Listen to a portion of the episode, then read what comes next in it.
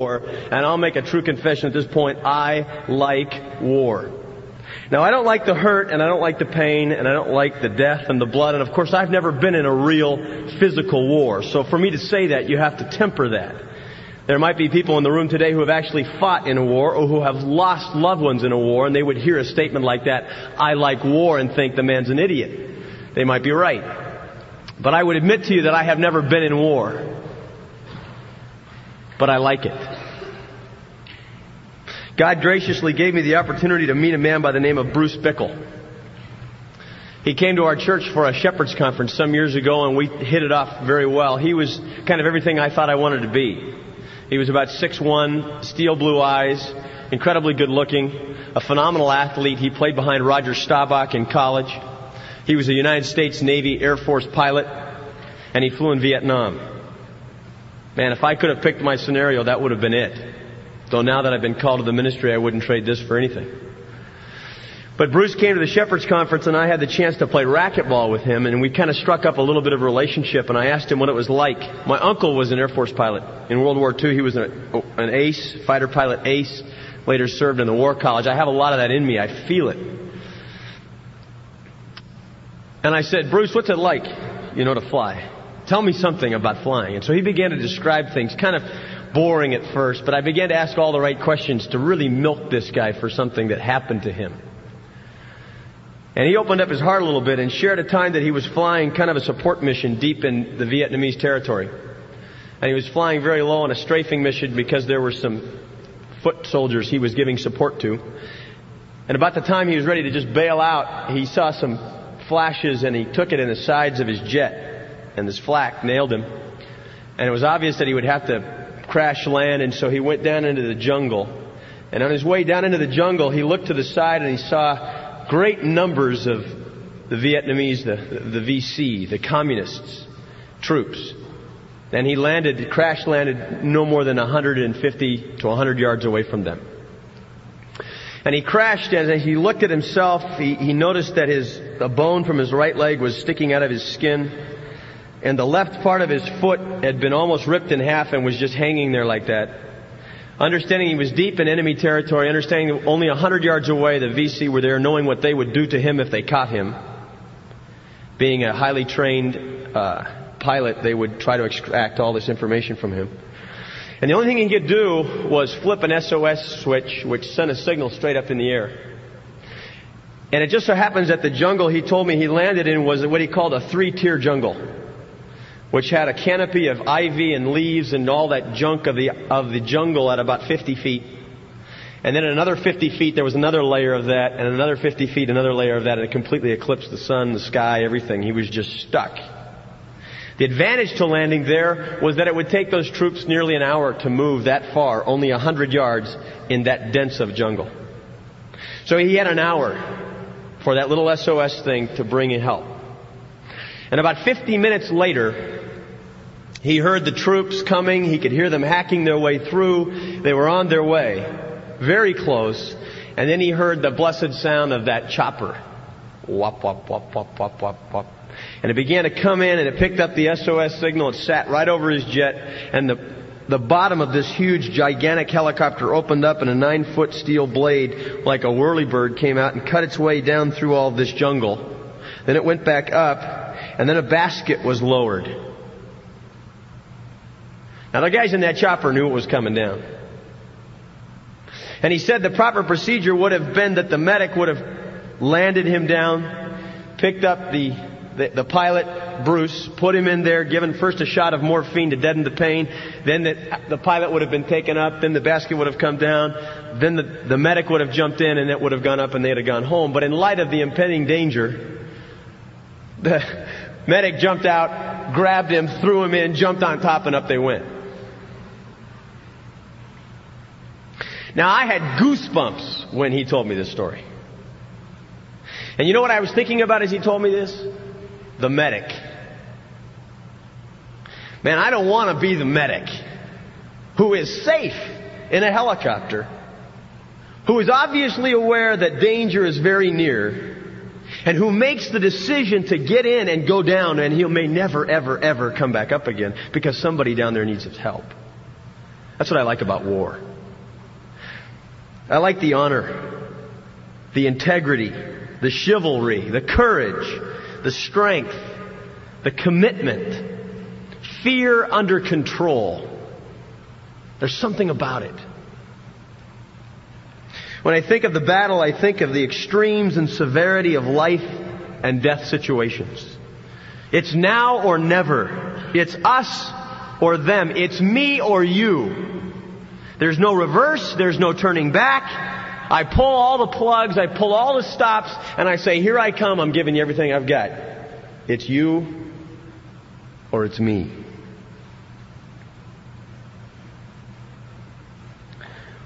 Question. Why is that so missing in Christianity today? Where is that attitude?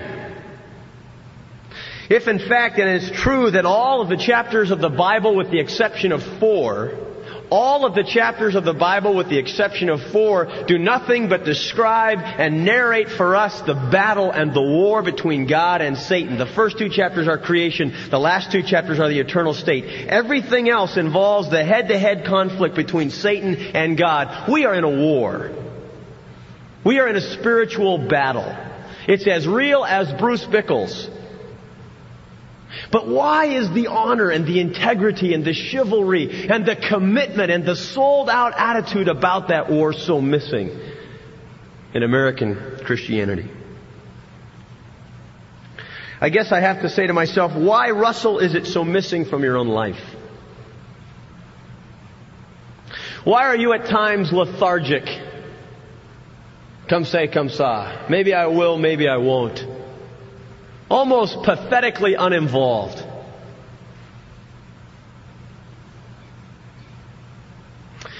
This morning, as we try to talk just a little bit about what it means to advance the kingdom of God, I want us to ramble through the scriptures, and you're going to have to stay with me because it's not going to come out of one passage. It's not going to be easy. You're going to pay a price to get what I'm trying to say today. But I would like to talk about three things the warfare, the warlord and the warrior. Let's start with the warfare. The warfare.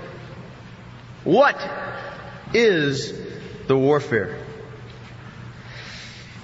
In the kingdom of God, there are two aspects. There are two aspects to the thing we call the kingdom of God. There is His universal kingdom, and then there is His mediatorial kingdom his universal kingdom and his mediatorial kingdom. Allow me to explain to you the first, the universal kingdom. The universal kingdom simply refers to the fact that God rules everything and everyone forever. God is sovereign. He is the creator, the sustainer, the beginning and the end. He dominates all things. Psalm 29:10, let me just read it to you. The Lord sitteth upon the flood, yea, the Lord sitteth king for how long? Forever. Psalm 103:19, jot that down, let me read it. The Lord hath prepared his throne in the heavens, his kingdom ruleth over all. God, in his universal kingdom, rules everyone for all time. That's the universal kingdom.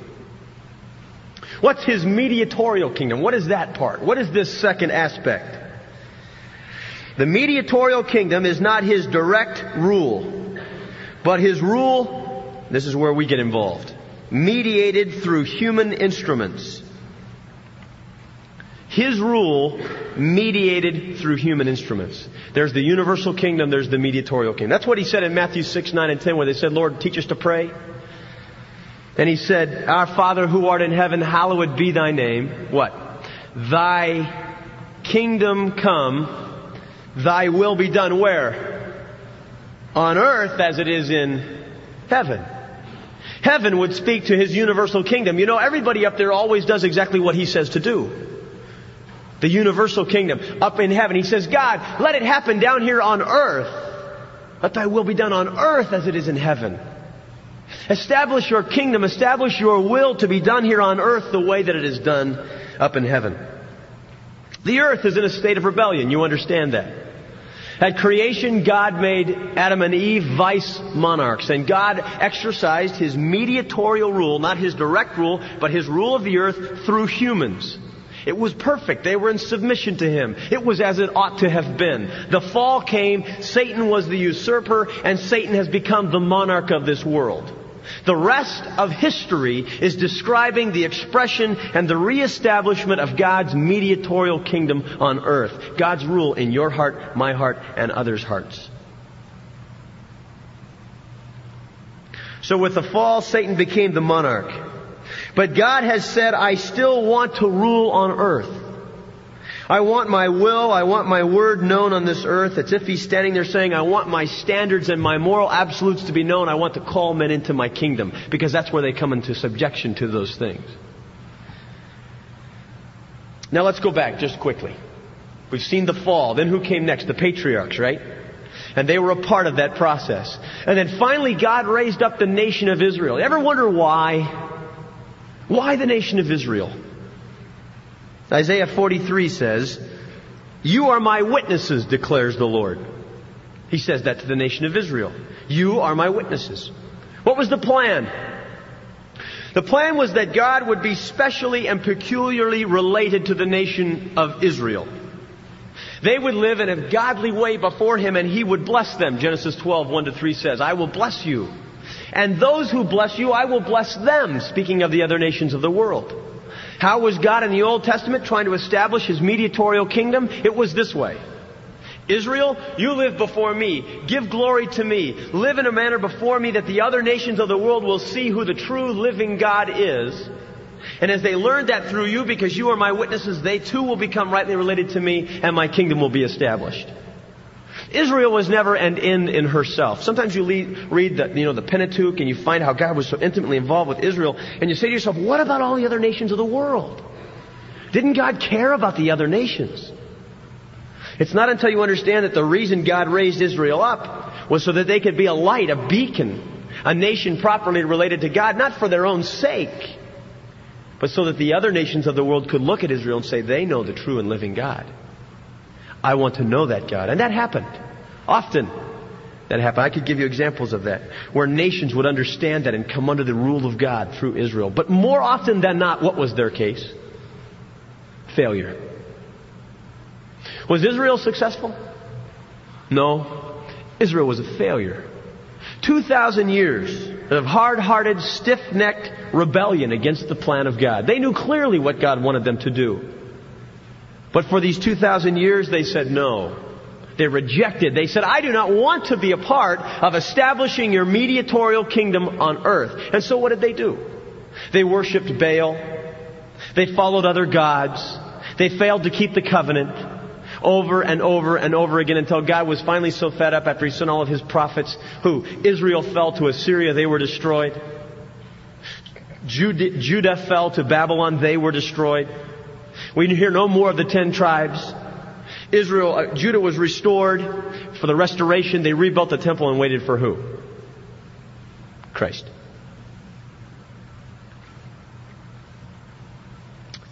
So Christ comes. Turn to Matthew for a minute.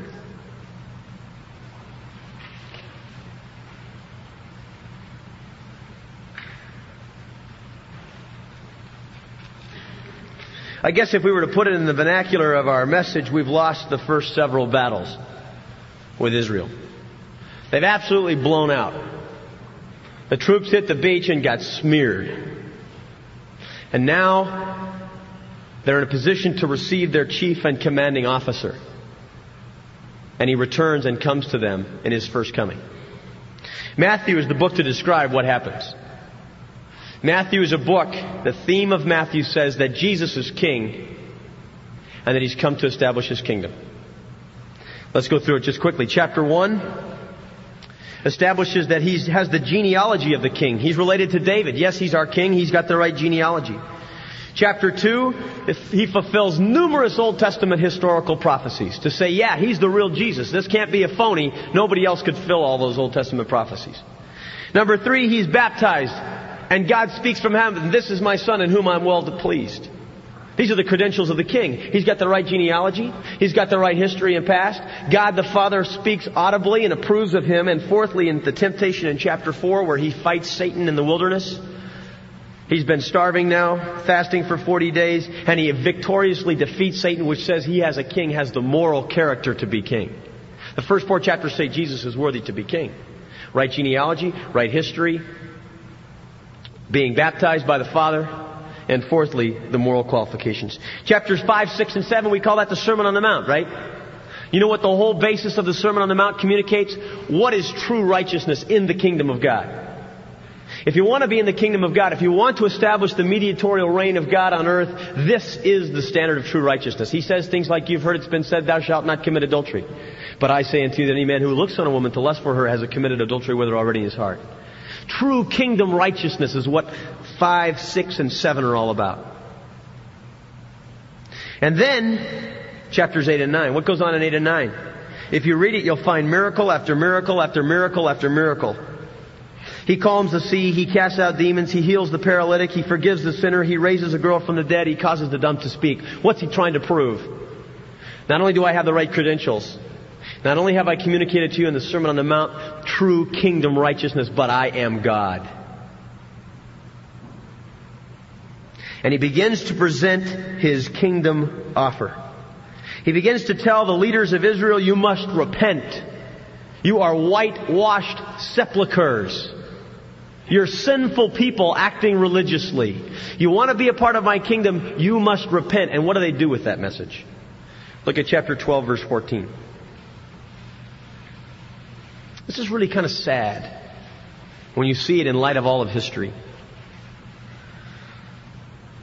Verse 14 says, But the Pharisees went out and counseled together against him as to how they might destroy him. First picture of the cross in this gospel. Jesus comes to a nation that's failed for 2,000 years. Chief and commanding officer is now on the scene ready to lead the troops in triumph. First of all, he proves who he is, my qualifications, one to four. Then he tells them this is how we're going to go in the kingdom. You want to be a part, here it is. Then he proves he's God, chapters 8 and 9. And as soon as they get all these things in sync in their little peon brains, and they understand what they're dealing with, the first thing they want to do, kill him. Why? Because the same attitude that they have had for the last 2,000 years is in effect today. We do not want to be a part of the kingdom program. We've got our own program, we run it our way. It's called pride, selfishness, and sin. So it reaches a climax here in verses 22 and 23 in Matthew 12. There was brought to him, Jesus, a demon possessed man who was blind and dumb, and he healed him so that the dumb man spoke and saw. And all the multitudes were amazed and began to say, This man cannot be the Son of God, can he? But when the Pharisees, now again the religious leaders, heard it, they said, This man, he casts out demons by Beelzebul, the ruler of the demons. Amazing, isn't it? They finally look Jesus Christ square in the face. These are his people. This is Israel. These are the people that are supposed to move the kingdom. And they say, You, my friend, are satanic. You are satanic. And at this point, something very unique happens in history. Jesus Christ stops asking Israel to be a part of moving his kingdom. He turns his face to the cross and his focus to the church. How do I know that? Chapter 13. It's full of all the parables of the church age. Chapter 13 completely describes what it's going to be like between the first and the second coming of Christ. That's the church age. You finally make your way into chapter 16 verse 18 and there are those famous words, I will build my church and the gates of hell will not prevail against it. Now I know this is hard. We're covering a lot of space, but get, get it one more time. God established His rule through Adam and Eve. They fell. Satan became the monarch. God said, that's tough. I'm coming back at it. I want to establish my rule in the hearts of men. He raises up the nation of Israel. Cares for them tenderly all the way through their experience in Egypt, out into the wilderness, and into the land of Canaan. For 2,000 years, they look at Him square in the face and say, we don't want any part of you, God. We will, we would rather delight ourselves in, in, in the prostitutes of Baal worshiping the creature rather than the creator. They bear no testimony to God. They do not bear witness to Him on the whole. And as a result, God sends His own Son to lead the troops. And, he, and over and over when Jesus comes, He says, I have come, repent for the kingdom of heaven is at hand. He came offering the kingdom to Israel at that point. He proves his credentials. He preaches on kingdom righteousness. He proves that he's God and they want to kill him and call him satanic. So he rejects them partially for now.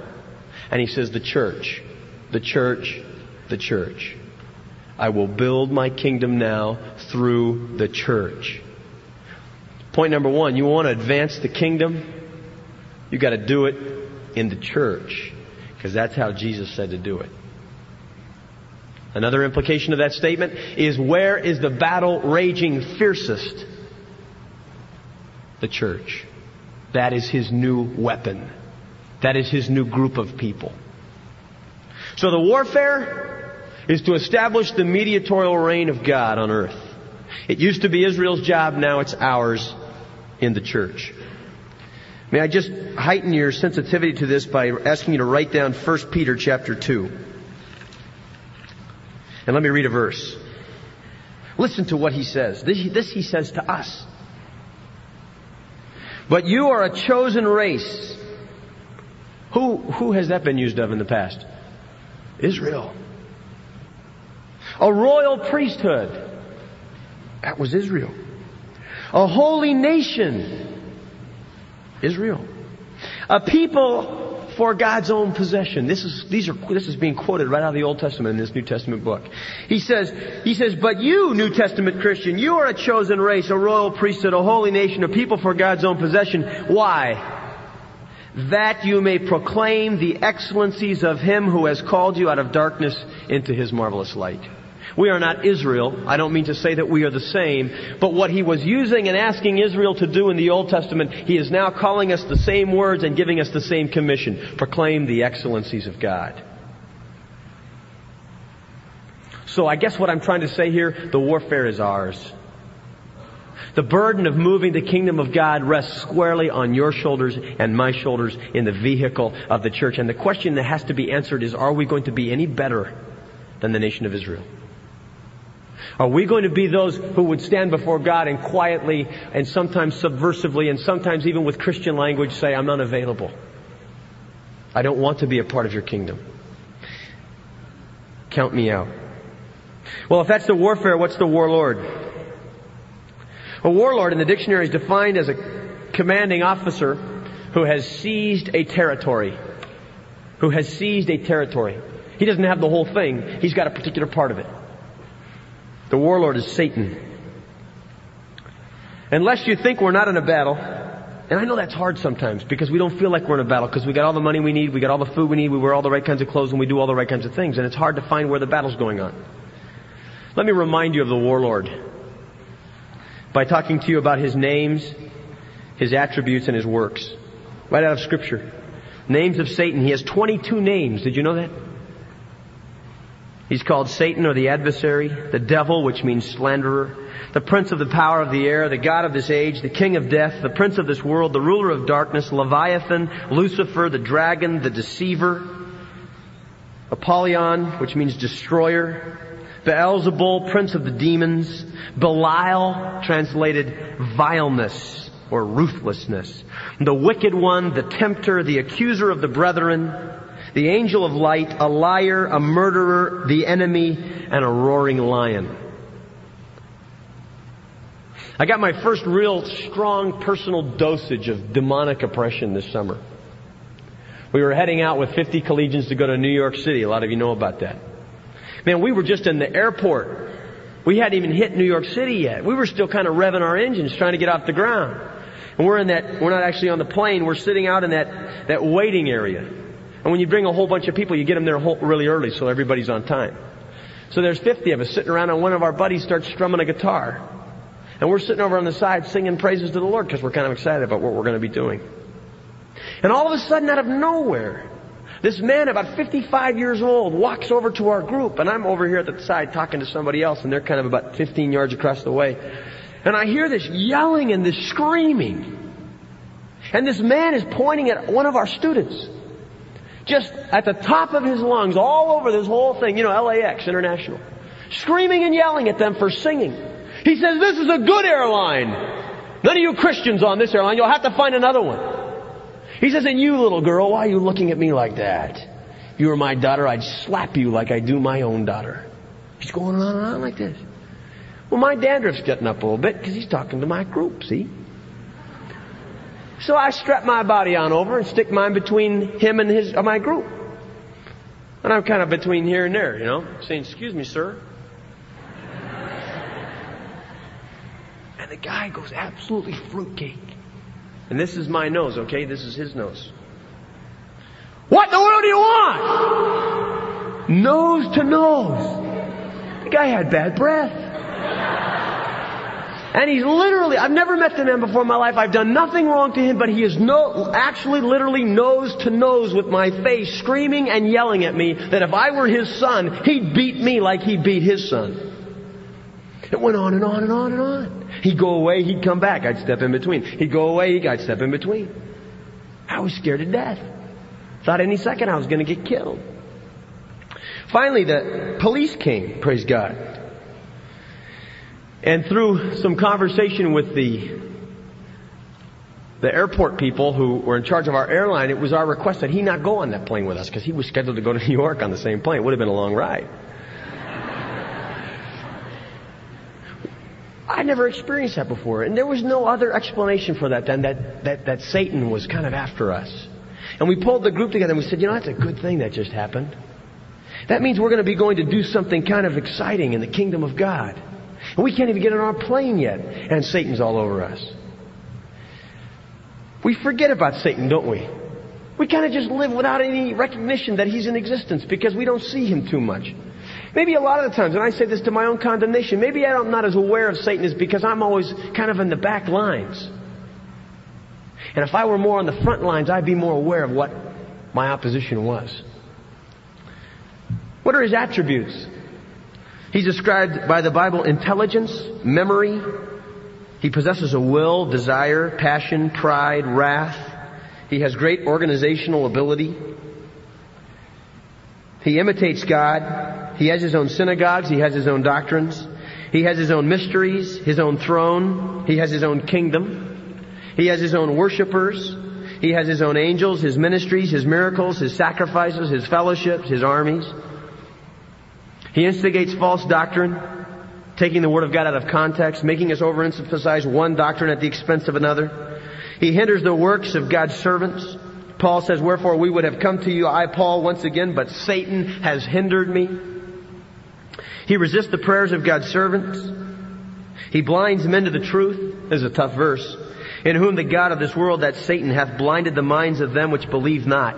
Satan has blinded the minds of them that believe not. He lays snares for men, he tempts, he afflicts, he deceives, he undermines the sanctity of the home, he steals the word of God from human heart, he accuses the Christian before God. It was Satan who caused David to disobey God. Second Chronicles 21:1. Or maybe it's first, First Chronicles. And Satan stood up against Israel and provoked David to number Israel. It was Satan who caused Peter to rebuke Christ and later to deny him. It was Satan who caused Ananias to lie to the Holy Spirit. Each one of these people, of course, responsible for their own activity, but in that way tempted and led. We're in a warfare. And we fight a formidable warlord.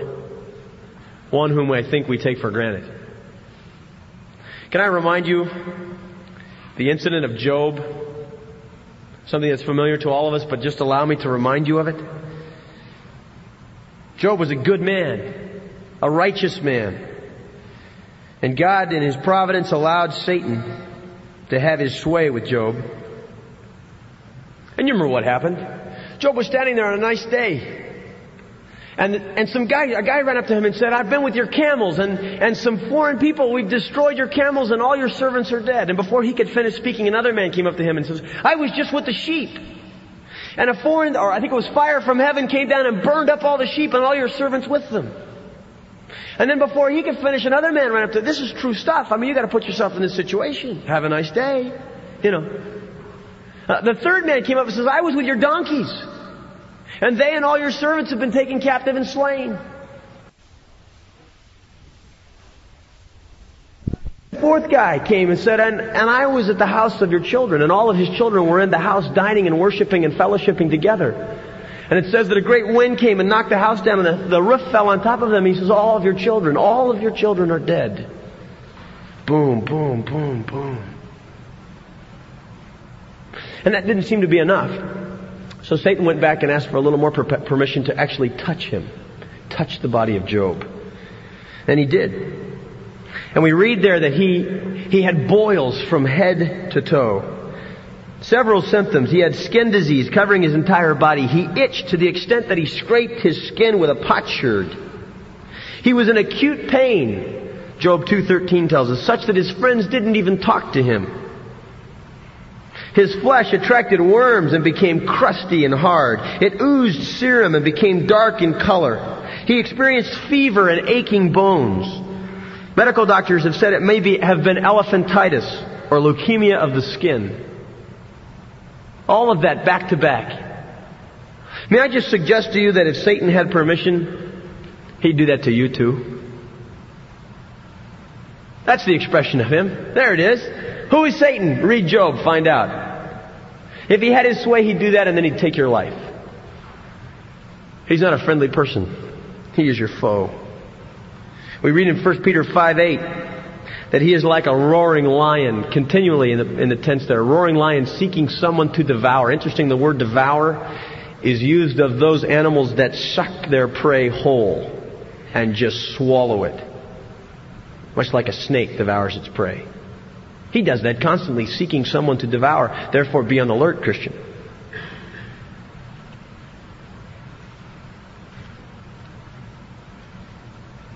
advancing the kingdom of God. It's something that God has been trying to do over the centuries. For some reason, He's chosen to work through us. As a result, it may not have gone as well as it might have. Israel, for 2,000 years, so hard-hearted, they wanted nothing to do with it. Until finally the chief commanding officer came and they killed him. And then he says, I'll turn my attention to my New Testament saints, the church. We fight against Satan. Satan, the adversary. So if that's the warfare, and if that's the warrior, or the, the warfare, the warlord, and now the warrior, that's us. Turn to Ephesians 6. Ephesians chapter 6.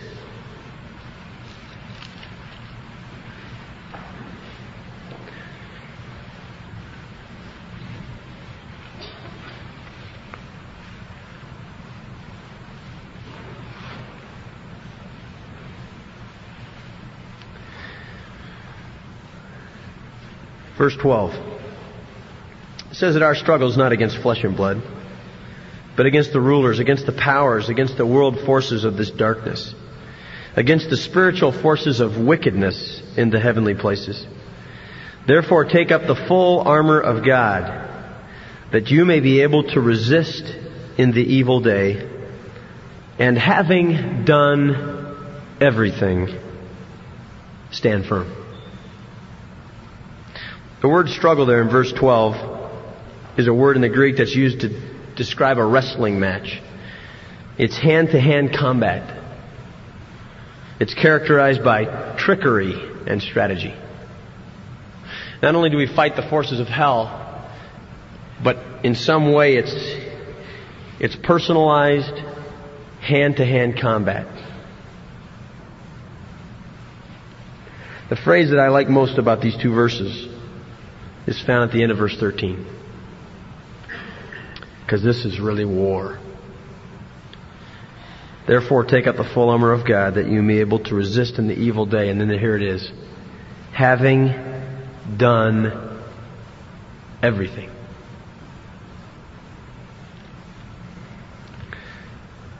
katergazomai, having done everything in the Greek.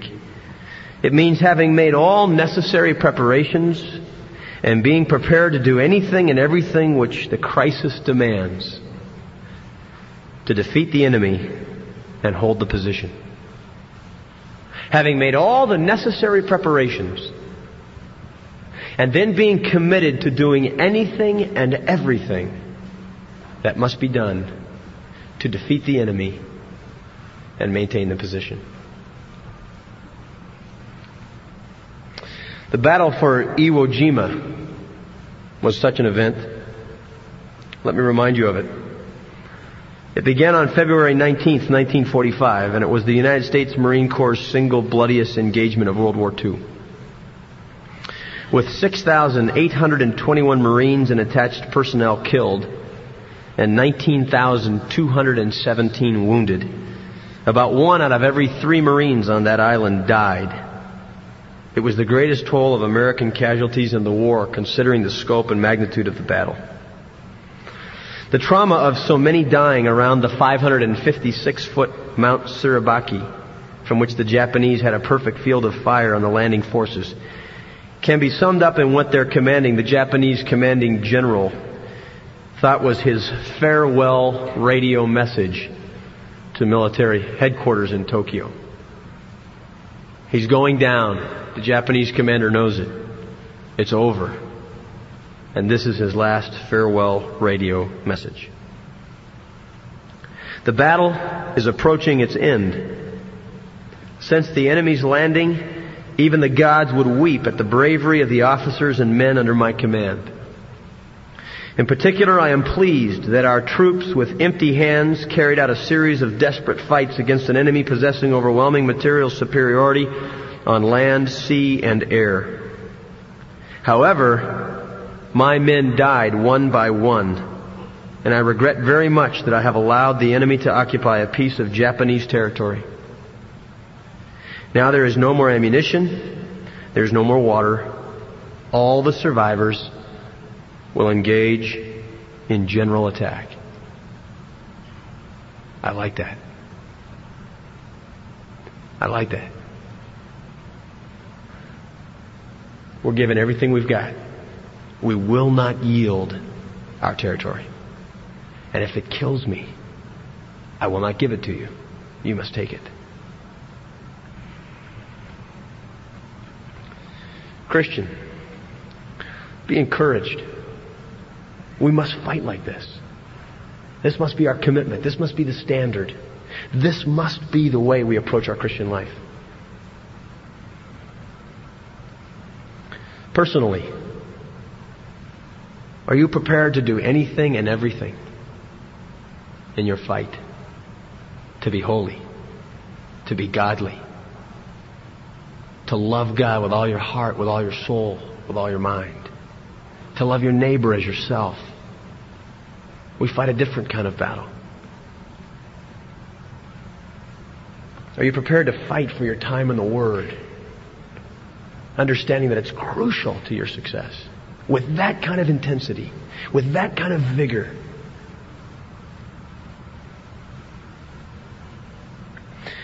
You know, we've experienced a lot of discomfort because our bathrooms have not been completed. And a lot of us wondered why not. We've been dying to get them done for you. For months we've been dying to get them done. We we've threatened people, we've pushed people, we've asked people, we've done everything we can do within a godly sphere to put the right kind of pressure on people to make them get that job done for you. And for some reason and in some way it did not get done. But you know, God causes all things to work together for good to those who love Him, right? I'd like to share with you some, some news, some exciting news. The contractor in charge of our laminating who's in charge of doing the bathrooms. Not the contractor who does all of our dorm building and construction. The other guy who's in charge specifically, he's an independent contractor of our bathrooms. His name is Alan. And what's exciting to know, gang, is that Alan has been in our campus for a long time. And we've been kind of working with him, as I said, in, in godly ways to try to help him get this thing done. But he saw all of us and then you guys came. And he saw all of you. And yesterday, the other contractor, Keith, in a meeting over in our boardroom, began to talk to Alan about the things of God because Alan's not saved. And Alan said, I'm empty. I haven't got a leg to stand on, personally. And Keith led Alan to the Lord. Man, that's what I call fighting and winning the battle. And I want to encourage you and thank you by saying because you were personally holy, because you showed love, because of who you are in Christ, you bore witness to the living God. You are my witnesses, declares the Lord. He says you're a kingdom of priests, a holy nation, that you might bear witness to the excellencies of God. You have done that. We have won that battle.